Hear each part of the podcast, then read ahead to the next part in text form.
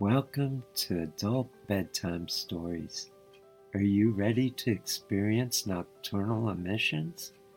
Join us in a sex positive awakening adventure to help create a sex positive world. Become part of a movement and start living a sex positive lifestyle, free of sexual shame and guilt. Adult Bedtime Stories is a Ravenslayer production. Adult Bedtime Stories is a show dedicated to bringing sacredness back to our sexuality and to learn about everything sexual. Allow the beautiful, sexy creature within you to emerge. Each week, the focus of the show will be on a different sexual topic designed to enlighten you so you develop more fully as a sexual being. This is a sex education that you didn't receive in high school but should have. Imagine for a moment that we could change the world and live a sex positive lifestyle. In our sex negative world, the process of socialization teaches us to feel shame and guilt around sex. By adopting a new set of attitudes and values around sex, we can view sex with a new understanding, which is accompanied with positive emotions and the attitude that sex is a sacred act. I am Ladyboy Gigi, a sex expert a life coach, and a sacred harlot. My life vision is to create a sex positive world through adult education and BDSM performance art.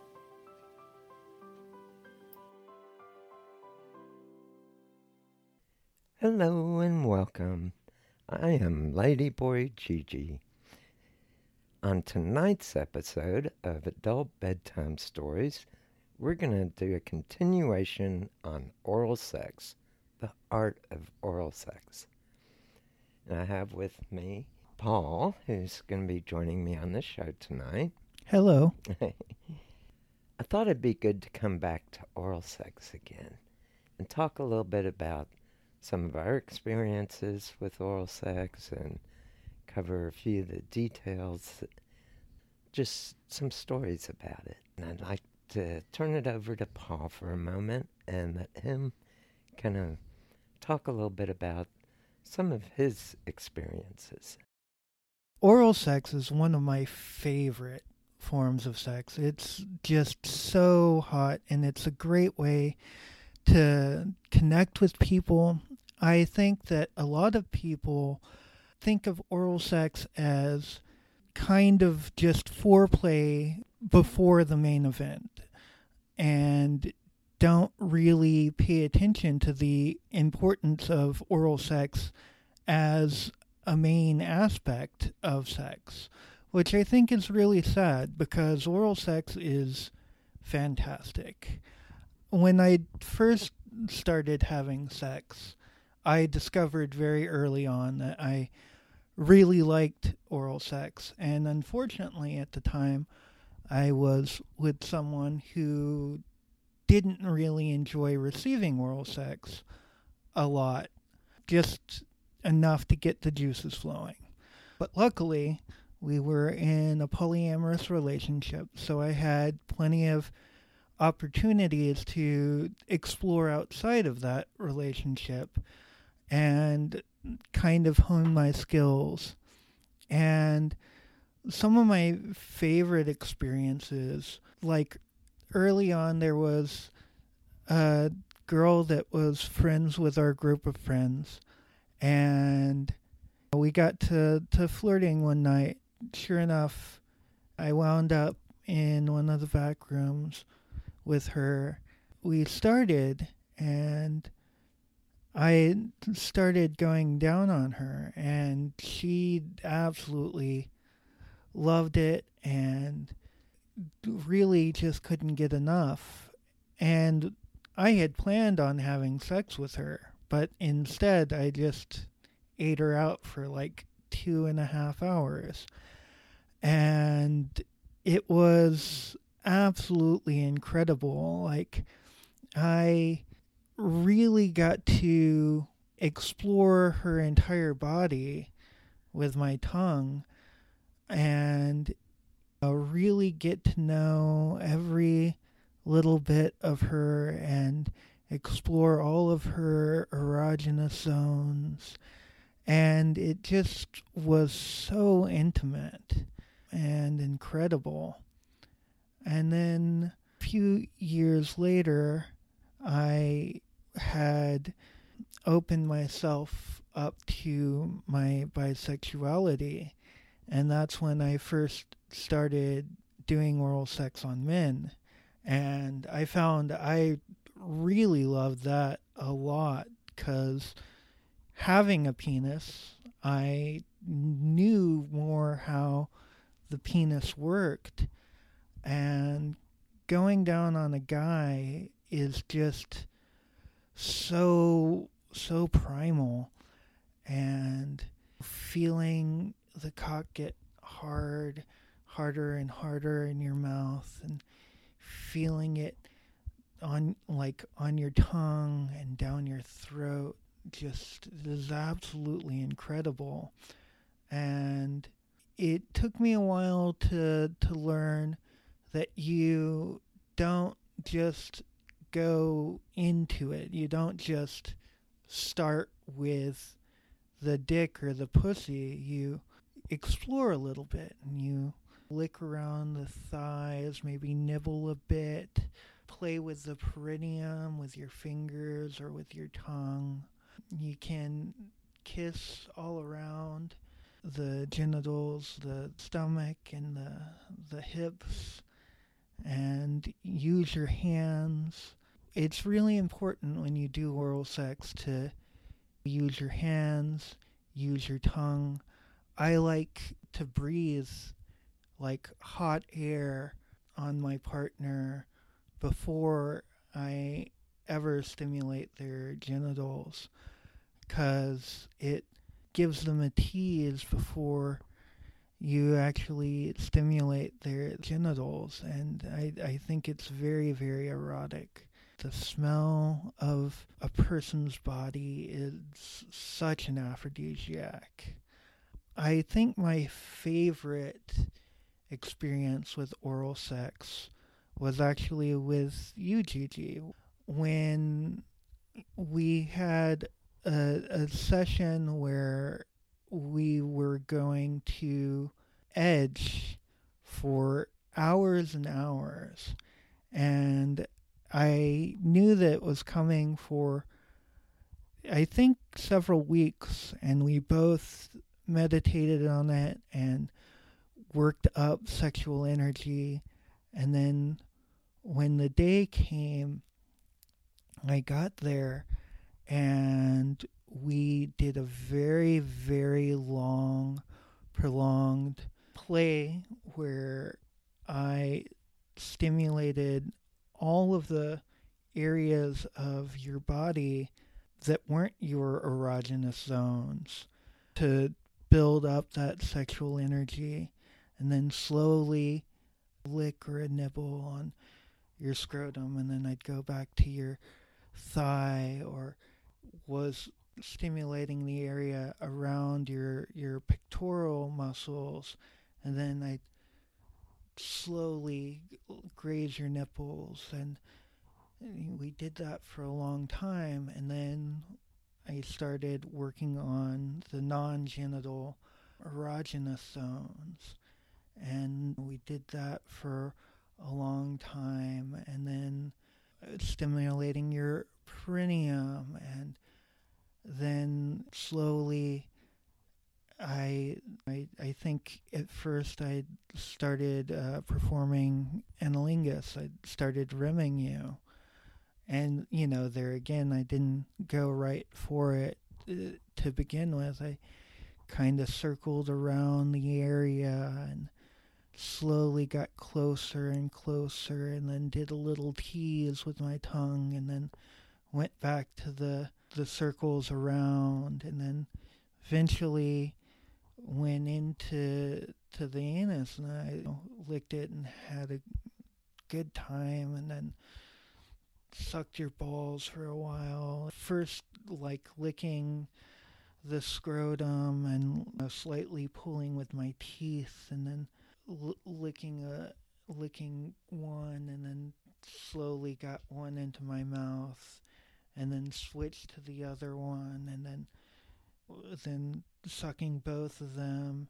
Your balls in my mouth and then my hands on your nipples or when I got to where I was licking the shaft of your dick, I'd use one of my hands to stimulate your balls while using my thumb to stimulate your anus and then sucking your dick and that went on for hours and hours and hours and you'd tell me to get away and then you'd stimulate yourself because you were close to, to orgasm.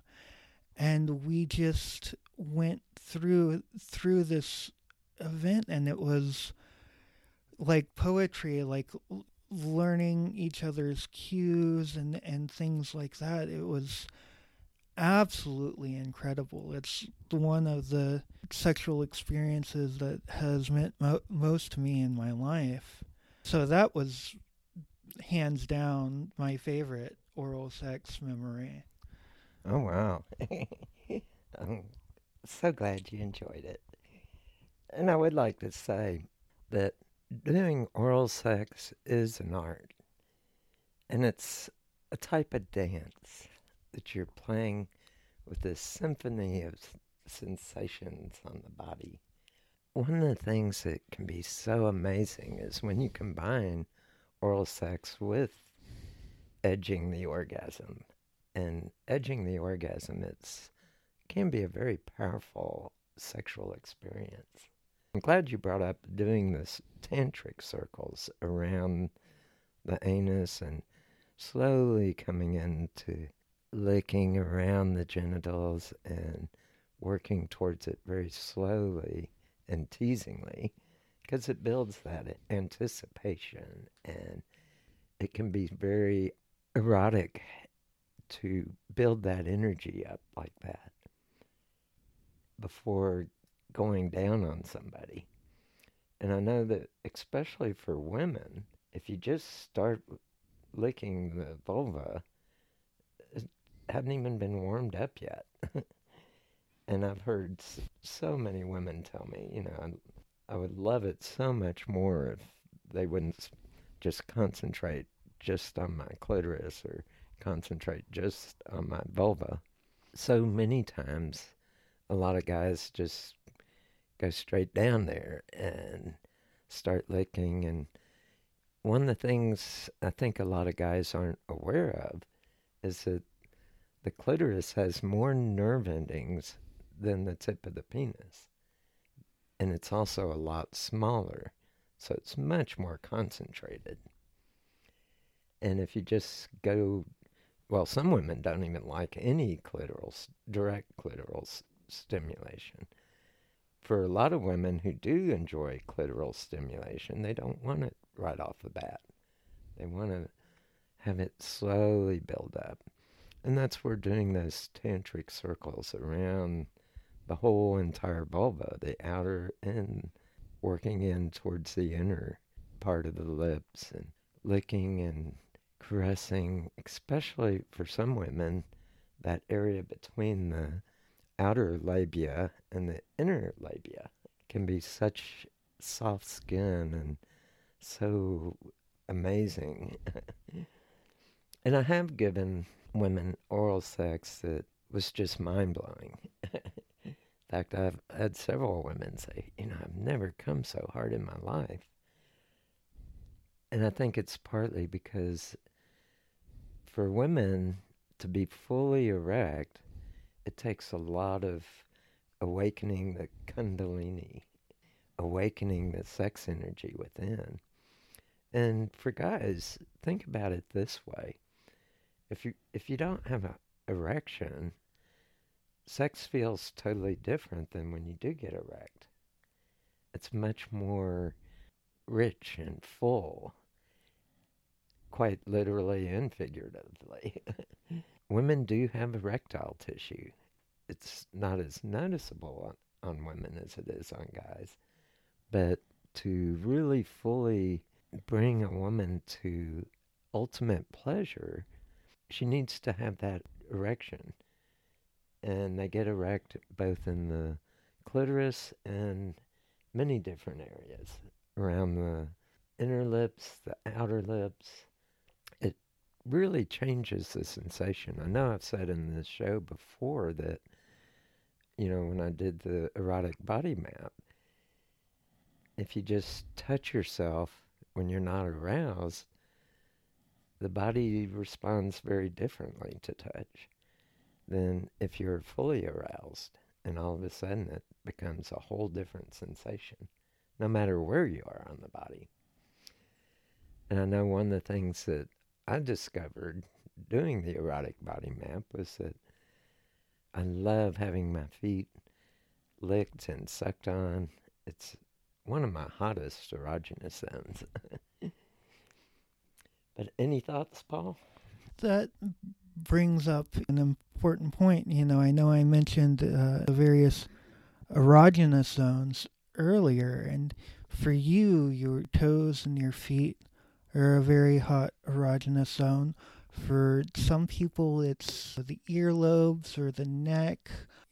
Some people really like you to play with their butt a lot. And it's important with each new partner that you have to like have a conversation with them before you initiate sex with them to find out what really turns them on. The techniques that you use with one person aren't necessarily going to work as well on another person. So each each body is different and beautiful and discovering what each individual enjoys is an art in and of itself and it it can make for much much more fulfilling sex if you take the time to to figure that out before you actually start having sex. And I'm glad you brought that up because one of the things that is also important to identify is what is your partner's primary sense. Mm-hmm. We each have a primary sense that we learn better by. For some people are more visual learners, some are auditory learners, some are tactile kinesthetic learners. And interestingly enough, that transfers to sex. And I can give you a great example. I'm mostly a visual and tactile kinesthetic learner. Auditory doesn't do it for me. I've got people that want to do phone sex with me, but it just doesn't really turn me on. Doesn't do it. And if you're an auditory learner and your partner's a visual learner, and you just make the assumption, oh, they're going to enjoy this, and you try to use your primary sense to arouse them, it's going to backfire. It's not going to go where you want it to go. Mm-hmm. Find out what their primary sense is. Often it's reflected in how we talk. You'll notice some people say, Oh, I see what you mean. They're usually a visual learner or they may say, Oh, I hear you. I hear everything you're saying. That's an auditory learner. Mm-hmm. And a tactile kinesthetic learner will often say, Yeah, I feel you. I feel what you're saying. Mm-hmm. And so, oftentimes, if we get on the right wavelength and use the right sense with each other, and one of the examples I like to give is that if you don't use the same sense, like say one I'm the visual learner and my partner's more auditory, then I'll either do a striptease and describe it to them as I do it, Mm-hmm. and that way they're getting turned on from the description more than the actual striptease. Or I'll have them do a striptease for me and describe it as they do it. Mm-hmm. And that way they get more turned on because we're plugging into the primary sense Mm-hmm. for both of us. And for tactile kinesthetic, it's like a lot of dancers are more tactile kinesthetic. they like that feeling of movement, that feeling of their bodies. Mm-hmm. And so with tactile kinesthetic, you want to do your love making with much more touchy feely stuff. Mm-hmm. and that can really amplify your sex life Yeah. in a big way. And some of the things, you know, you mentioned earlier, my feet's, feet are hot erogenous zone for me. Mm-hmm. I think most of my body is that way nowadays. Oh, I I know that. I know that for a fact. I've had boyfriends and girlfriends in the past that haven't experienced a full body oral symphony from me. And I've done it with them the first time, and it can be so amazing because they discover new erogenous zones on their body. I go mm-hmm. through the entire body.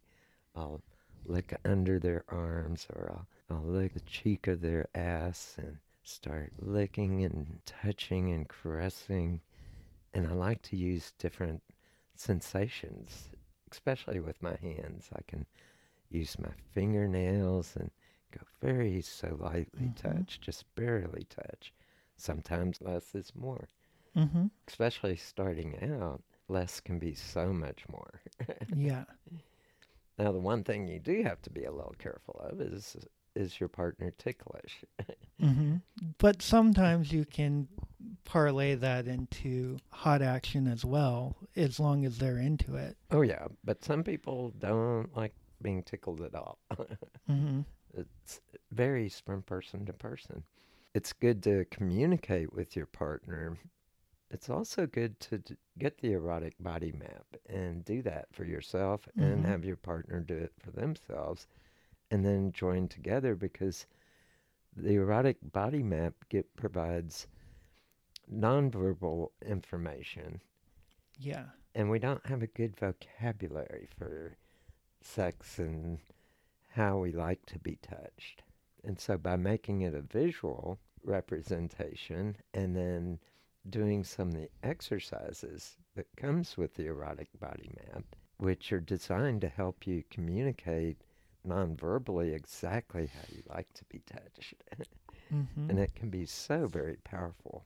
it is important to learn the the senses that are important to your your par- partner in learning and in lovemaking. It's also important to have an idea of if you have a partner that's more dominant, you might encourage them to tell you what to do and to feel like they are in control of the scene, even though it's you going down on them. If you're following their direction, they can still feel that dominant role. And if they're more submissive, it's more you performing on them and just letting them receive it.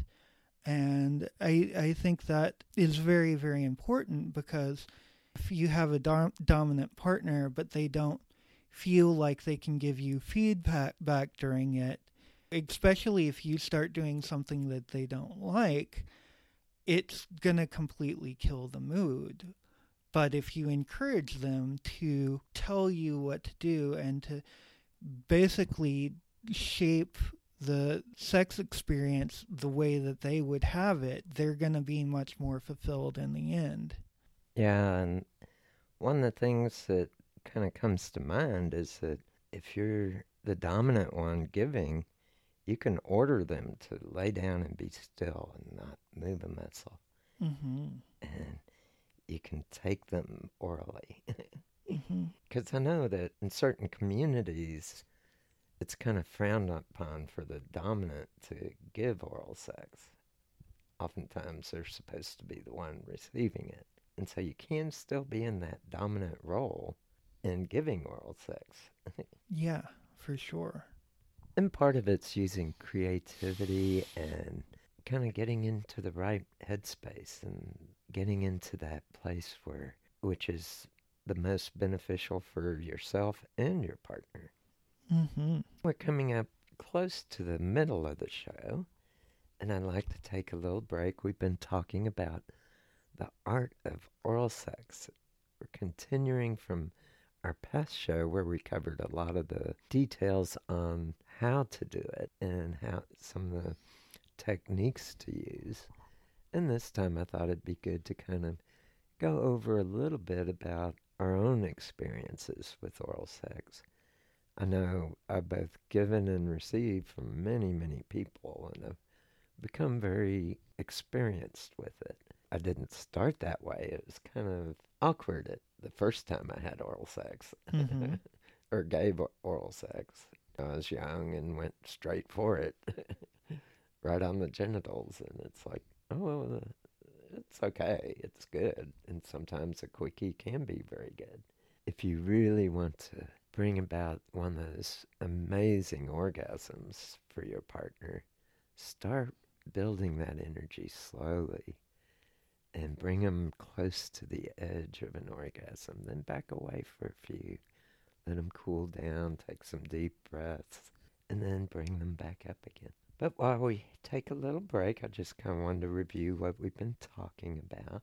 I'd like to check in with our audience. If you enjoy this show, if you're getting something out of it, and you want to give a little back, come and visit my Patreon page patreon.com forward slash ladyboygg and consider giving a small amount each month or a large amount. Have many different tiers. You can give as little as $1 a month, and that would help us with production costs and equipment costs and all the things that go into making this show we have a section at the end of our show where listeners can ask questions and in order to do that how how would they go about doing that Gigi? basically you want to email me if you want to do it privately and the the email address is admin a-d-m-i-n at ravenslayerleather.com or you can put in the comments on iTunes and ask your question in the comments section. And do rate the show, give us some feedback on the show. We love to hear from you. And so, moving on, I'd like to talk a little bit about some of the things that make oral sex even better. And I think the first thing is to have good hygiene and take a shower or, and wash everywhere really good before engaging in oral sex. Now, I do love the taste of the genitals. They're amazing. I mean, and they're full of, ah, those musky, beautiful tastes and scents. And I think they even give off a certain amount of pheromones Mm-hmm. that can be very powerful. I know in our culture, we're so conditioned to have underarm deodorant and all kinds of perfumes and stuff. Well, while those may smell good, they don't taste very good. And it's good to wash all that off your body mm-hmm. before getting into oral sex. One of the things I've hated is all of a sudden I'm ready to lick someone's underarm and all of a sudden my mouth dries up from their Yeah. antiperspirant. Yeah. It's like, ooh, yuck. so that can be a turn off. So it's good to take a good shower or bath. Mm-hmm. I often like to do a bubble bath together and wash each other Yeah. as a prelude to good oral sex. Yeah, I I think that's a good point. Like it it's a a thing that people are embarrassed to to bring up with a new partner that they've not really played around with a lot And I think one good way to get around that is before you engage in any sexual acts with them, you can invite them to have a sensual shower together or a bath together and I make love to do a bubble bath. yeah A champagne bubble bath is awesome. hmm and champagne can be really great with oral sex. Mm. There's times when I'll take a big gulp, hold it in my mouth, and then go down on a cock or go down on the outer lips of the pussy and let the bubbles do a little bit of the stimulation. Now, you don't want to get the champagne directly into the vagina because there's sugars and alcohol that wouldn't go, be good for the vagina. hmm And I think that brings us to another topic. I know a lot of women think douching will help and make them clean and taste better. And actually, it does the opposite. Because when you douche, especially if you're using chemical douches, it interferes with your natural pH balance down there. And it can interfere with how it can taste in the long run, and it can open you up to different types of infections. hmm So it's best not to do vaginal douching. If you do it, then use only clean distilled water. hmm But there are things that your body produces in the vagina that are good for the vagina, and if, as long as you're in good health, it's going to taste amazing, just as it is. Yeah, and that's uh, that's one thing I think sometimes in our culture there's a stigma against the natural taste and smell of a vagina or uh, of to a lesser degree of someone's balls or or their dick, but those are are natural smells, those are natural tastes, and as long as you get over this like cultural stigma of the natural taste and smell of it. They're not actually bad, but for some reason, our culture kind of trains us to believe that it's bad. And I I think it's important to overcome that if you're going to embrace your sexuality fully. And for me, it's just, I like to be clean when I have sex. hmm It just makes the experience better for both me and my partner. I don't want to be concerned with bad body smells from being having not been bathed in the last day or two. so I like to take a bath. Plus, it kind of starts preparing you. And one of the things I do is I do, often will do a ritual bath, which is a little different before jumping in for sex because it kind of gets you in the right headspace. It's a time to start building, initially building that erotic energy in yourself. And when we build that energy up just a little bit before we engage in sex, your partner's going to feel that energy in you. They're going to feel that erotic energy that's kind of built up in you. And you're going to shine out a little brighter to So I think one area where this is particularly important, we do a lot of camping events together, and it can be hard to find a shower at them, but there are things like solar showers that you can buy, and a lot of the camping events that we go to actually have actual showers that you can use, or different camps will have a shower that you can use. If you can't do any of that, one good thing is wet wipes. You know, people take wet wipe baths, um, which will do a, a lot of work towards making you a lot fresher out there. Because once you've been camping for a few days, it can get pretty bad. I remember one particular time at a camping event where I had met this girl and we were hitting it off and I was doing some foreplay and I started licking different parts of her body and realized that she was covered in bug spray. And that was the biggest turnoff. Oh, yeah.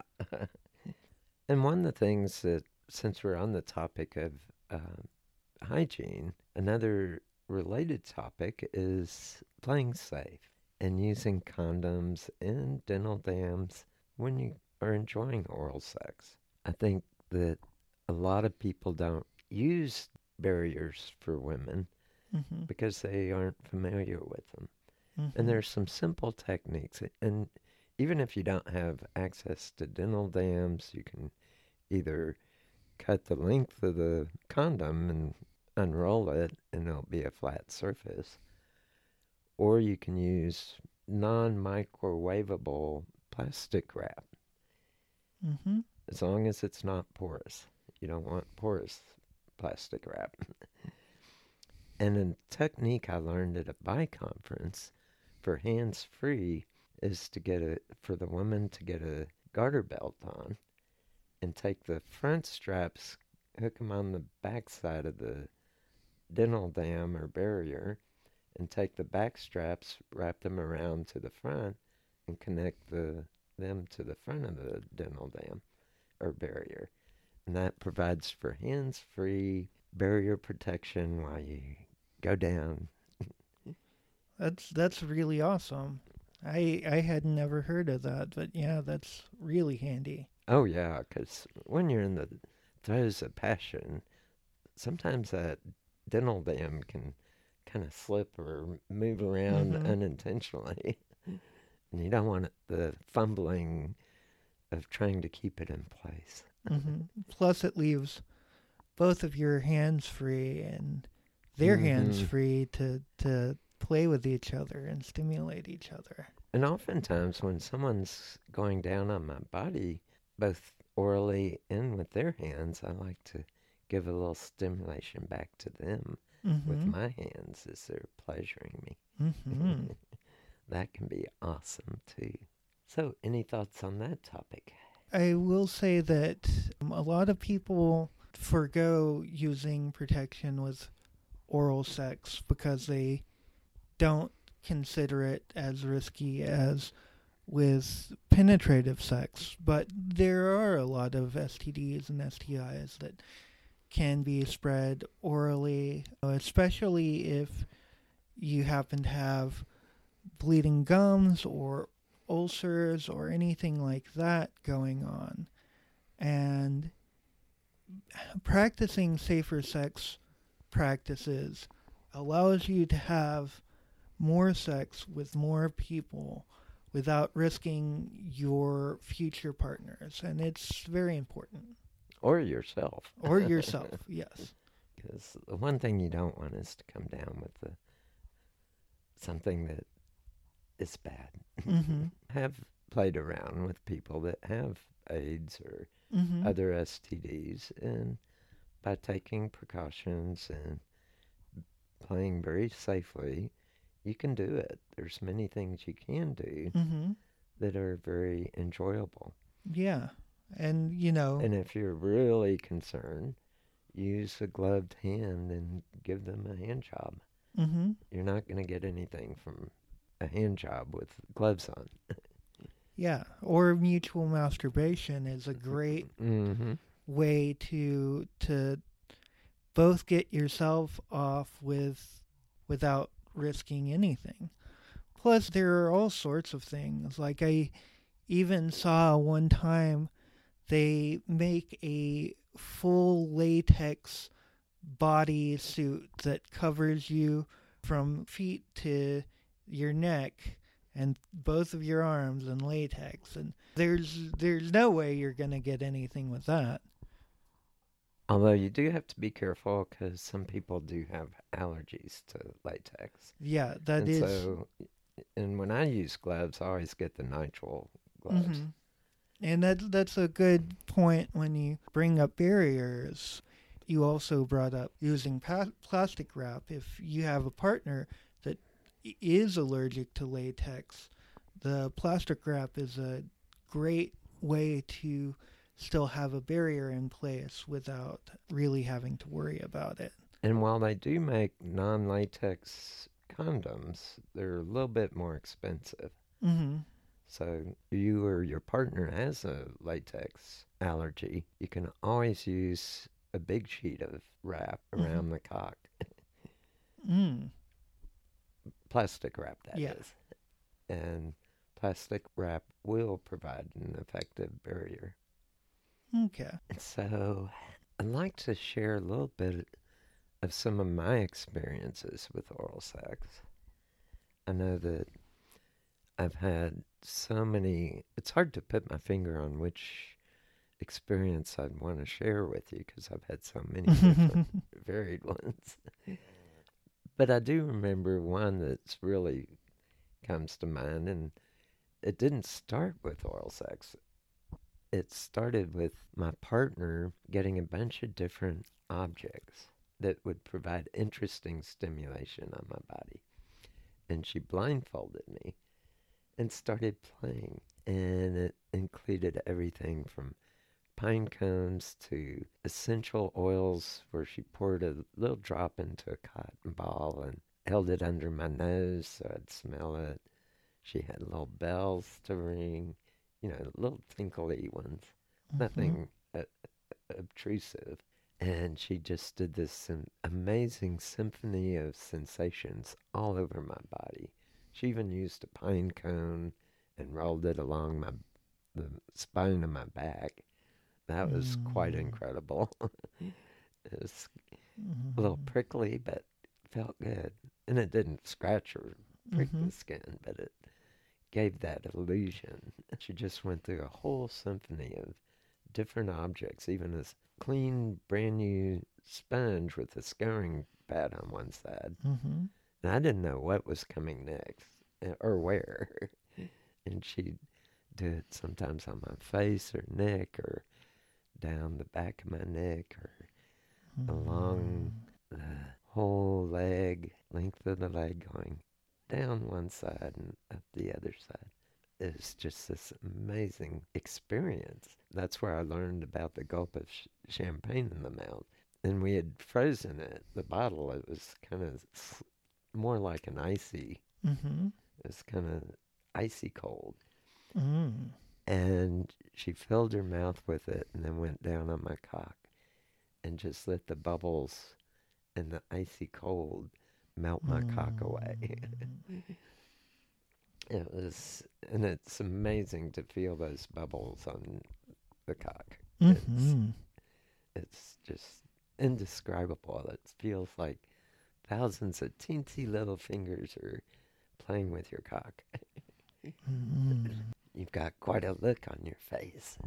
Oh yeah, that sounds amazing. And if you're not into champagne, you can also use beer or ale. I I'd imagine, um, you know, you mentioned problems with uh, pH when um, when going down on a woman and not wanting to get it inside the vagina.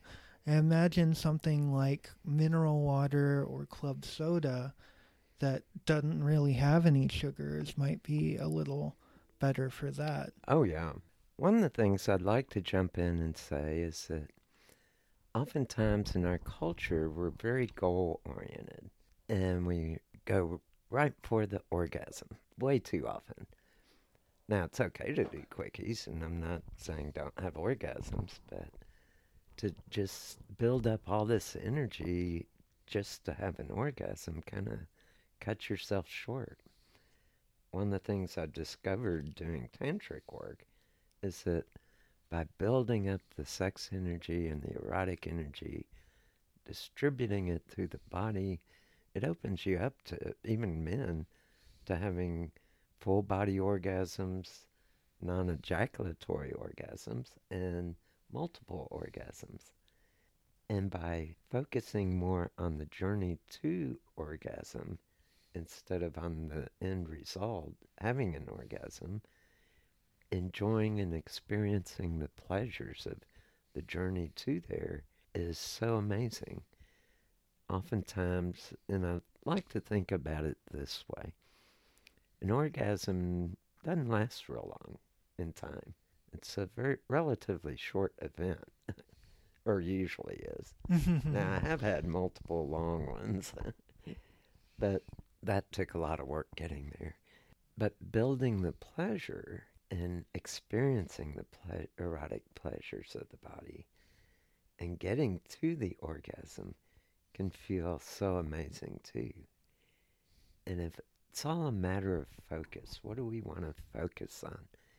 If we focus on building the energy and experiencing some of the amazing sensations our bodies can give us and that we can give to each other, then orgasm, when it does happen, becomes even more so amazing. Any thoughts? Yeah, it's something that I had kind of learned before my work with you, but definitely like in going through the work that I've done with you, I've learned how powerful it is to to spread that sexual energy around. And for me when I feel it spread around my body like I feel my body getting goosebumps and the hair on the back of my neck and head like standing on end and my entire body feels electric it feels alive and it feels so much more incredible and that's part of what raising that kundalini does mm-hmm. it makes us more tuned to what's going on in our bodies and especially our sexual body and our erotic body. It mm-hmm. kind of transforms our entire sense of receiving touch. It's not something that's just a touch anymore. It's mm-hmm. electrified with passion. Yeah.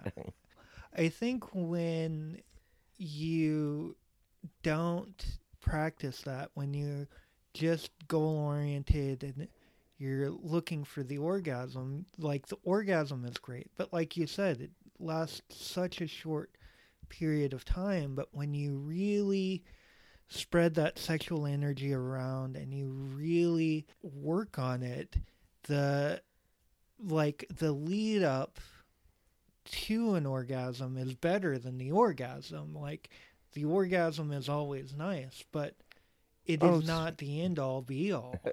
Well, speak for yourself. I do enjoy the orgasm too. I mean, it, especially when I have those multiples. It, those are pretty incredible.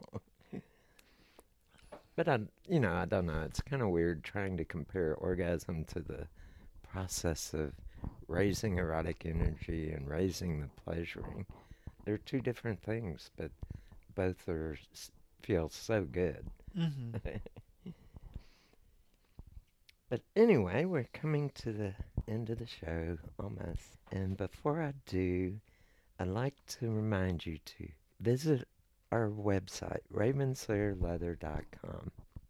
I have just finished putting out a new training program that covers how to live a more positive lifestyle, how to experience different types of orgasms, the training includes a lot of exercises on how to raise sexual energy, how to have energy orgasms, and how to prepare your body for sex. I even have some sex exercises that if you perform them each day, it will give you better orgasm control. You'll have more and firmer erections both for males and for females. It will train you in a whole host of things. And there's even a body image healing component for learning how to get past all the body image hangups we have and be able to be more liberated with our own bodies and how we feel about our bodies. And by doing some of the body image healing exercises, you will get in touch with how sexy you really are and learn to overlook the Hollywood definition of beauty and come to a whole new place in understanding what true beauty is all about. because beauty's not just physical, it's also how we radiate our energy, how we shine out in the world. Partly about developing good values and attitudes. And then I also even have a section on breaking sexual taboos and how to come to terms with some of the parts of our body that we've been conditioned to feel as off limits. So, anyway, if you're interested in this new training program, I have it featured on the homepage at ravenslayerleather.com. And I see you brought up the question. Yeah, I did. Um, so we've got a question from a listener, and it is uh, Dear Gigi, I am a dominant woman who has been involved with BDSM for over a decade, who is interested in becoming a professional dominatrix, and I'm curious how to go about getting started seeing clients and what are some of the ste- steps that I can take to keep myself safe? One area that might be good is to put up a profile in FetLife because that's a good safe space for the most part. You do want to meet your first potential clients that you've never worked with before in a public setting. I train the pro doms here. I have them take have the client take them out for dinner at a restaurant where they can have some privacy, but they're not isolated. And one of the things I re- highly recommend if you're going into pro dom work is developing a professional self. One of the things I have the pro doms do that I teach is to do a complete BDSM interest evaluation with the client before you ever do a scene. And this can be a paid service because you're identifying their interests and their fears and their likes and dislikes, their boundaries, a whole lot of information, identifying it for the client. And a lot of clients don't even know what they want. But by going through the evaluation, you can pinpoint exactly what their interests are and then work within those boundaries and often that will bring about a client that keeps coming back for more. I think the other thing is to really know what you're doing. If you're very experienced, that's one thing, but if you don't have as much experience, I would recommend doing the training videos on that I have on my website on BDSM. And I go into all the safety protocol, I even cover the psychological components of BDSM. I cover just a lot of information. And it's not just about putting someone up on a piece of equipment and spanking their bottom. There's a lot more that goes into a good BDSM scene. Mm-hmm. And a lot of it's not even visible at the surface. Things like doing a warm up, doing the negotiations before the scene, being able to check in during the scene and read their body language to know that you're going in the right direction during a scene and doing it all within the context of the scene. Mm-hmm. Designing a scene as a dominant, you you are the director of the scene. Now the submissive and the client has the ultimate control in that they have safe words, but you're the one that's in the driver's seat, so to speak. But any thoughts, Paul? I would say I've known a, a few pro doms and you know in my life, and some of the things that they did. So it it depends on the space that you're using, but you always want to have someone who knows where you're gonna be and that you're gonna check back in with them after the scene so that if for some reason anything goes wrong and you don't check in, they know to be concerned and worried and where you last were. Depending on your style, I've known a couple that hired like a someone to stay at the door and not be inside during the scene, but to be listening on the outside to make sure that everything is going okay. I know that you should definitely know what you're willing to do and what you're not willing to do. You should let your boundaries be known before the scene ever happens and never compromise your boundaries once you're in the middle of a scene because mm-hmm. the second someone can see that you're willing to compromise some of your boundaries, they're going to push harder for you to compromise other things and you might might wind up doing something that you really feel bad about in the future. And one of the things I do with in the training is I have the DOMs write up their own policy statement. Mm-hmm. These are the things I absolutely won't do. Because there are a lot of guys that want more than just the BDSM. Mm-hmm and that can become a slippery slope. yeah. It's also important to be willing to kick someone out, stop a scene, and just leave because, you know, in the end, you're the one in control. And the second you stop losing control well, of the scene. I would like to jump in and say you want to get some money up front, at okay. least a deposit. Okay so that if the scene does go awry, you, are not empty-handed. that that's a good point. Or if the client at the last minute cancels or doesn't show up, mm-hmm. you know, they need to. There's a lot that goes in on being a good pro dom. Well, that, that's thing, why you're more of an expert than I yeah, am.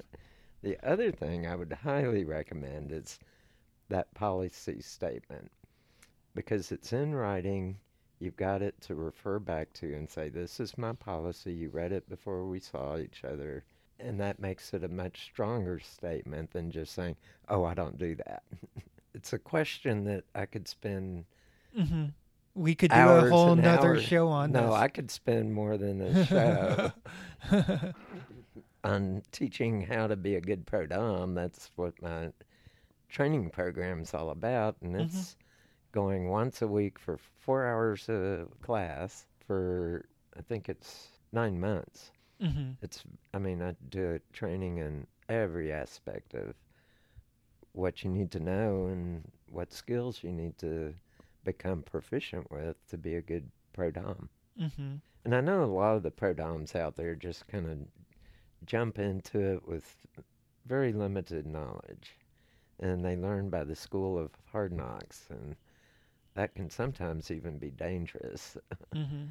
so I recommend learning your craft before you get out there and try to perform. so if any of our listeners happen to be located in Houston, Texas. Yeah, I am doing classes currently, and we can take you into the classes. I can do um, makeup sessions for the ones you've missed. I don't mind bringing people in as the classes are progressing. Mm-hmm. And so, on that note, have an awesome night. Enjoy those nocturnal emissions and take some time and explore the oral sex with your partner, or you can even enjoy a little bit of oral play on yourself on parts of your body you can reach with your mouth it can be pretty hot too. And mm-hmm. sometimes practicing on yourself first gives you instant feedback on what tongue techniques and biting techniques will really feel so good and delicious mm-hmm. before you try them on your partner. Mm-hmm. And with that, have a good night. I find it interesting that adults in our culture are not provided with informative sexual education. Even married couples don't have access to an adequate sexual education and how to pleasure each other. It's assumed that somehow we will instinctively know all that we need to know about sex. I don't know how you feel about this, but I think there's a better method. I would like to invite you to join me in developing a sex positive lifestyle with freedom of sexual expression between consenting adults. Join us each week to learn everything sexual. Add your comments about the show and any suggestions you have for future show topics. We would love to hear from you. Be sure to subscribe to the show so you won't miss any episodes. This concludes this edition of Adult Bedtime Stories. Are you ready to experience nocturnal emissions? Sex is the final frontier, so explore everything sexual. For years, Minky Couture has been donating blankets to NICUs across the country. Owner Sandy Henry's grandson was born at 30 weeks, and she placed a mini blanket in her grandson's incubator. We want to help other NICU families with the Heart of Minky program. For every adult sized blanket purchased, Minky Couture will donate a mini sized blanket to NICUs across the nation. Thanks to you, we can fulfill our dream to blanket the world. It's time to get your checking account to zero with free checking from PenFed. That's zero ATM fees, zero balance requirements, and zero time spent waiting for your paycheck to direct deposit because you can receive it up to two days early. Open your account with just $25 and see how big zero can be. Apply online today at PenFed.org slash free checking. Early direct deposit eligibility may vary between pay periods and timing of payer's funding. To receive any advertised product, you must become a member of PenFed, insured by NCUA.